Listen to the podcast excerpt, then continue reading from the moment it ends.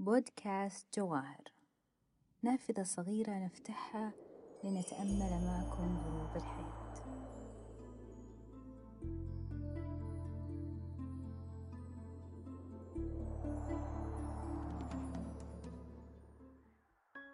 الابتسامة.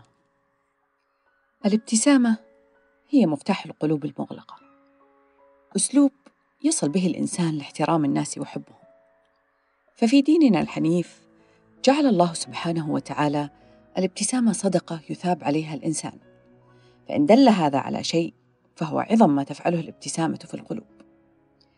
الابتسامة هي المدرسة التي تخرج أجيالا من المتفائلين. فكم أحيت من همم ميتة وحركت نفوسا بائسة ورفعت من قدر الآخرين. كن قدوة وقت الهزيمة. نعم فلا تسأم. وأبرز قدرتك على مواجهة هذه الحياة وصعوبتها. فالابتسامة هي اللغة التي لا تحتاج إلى ترجمة وقد تغني عن مائة كلمة يصعب قولها فهي تلين الحديد وتفتح القلوب.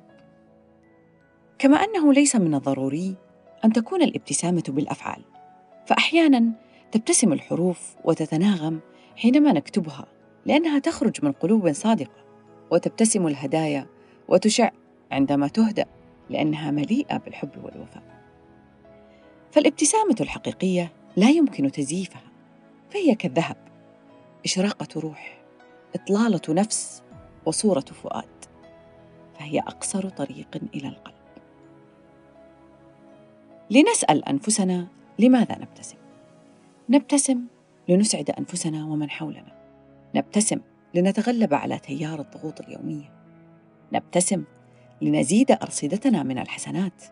فقد قال عليه أفضل الصلاة والسلام تبسمك في وجه أخيك صدقة والأهم من ذلك تذكر بأن الابتسامة كالعدو تنتشر بين الناس فكن أنت من ينشرها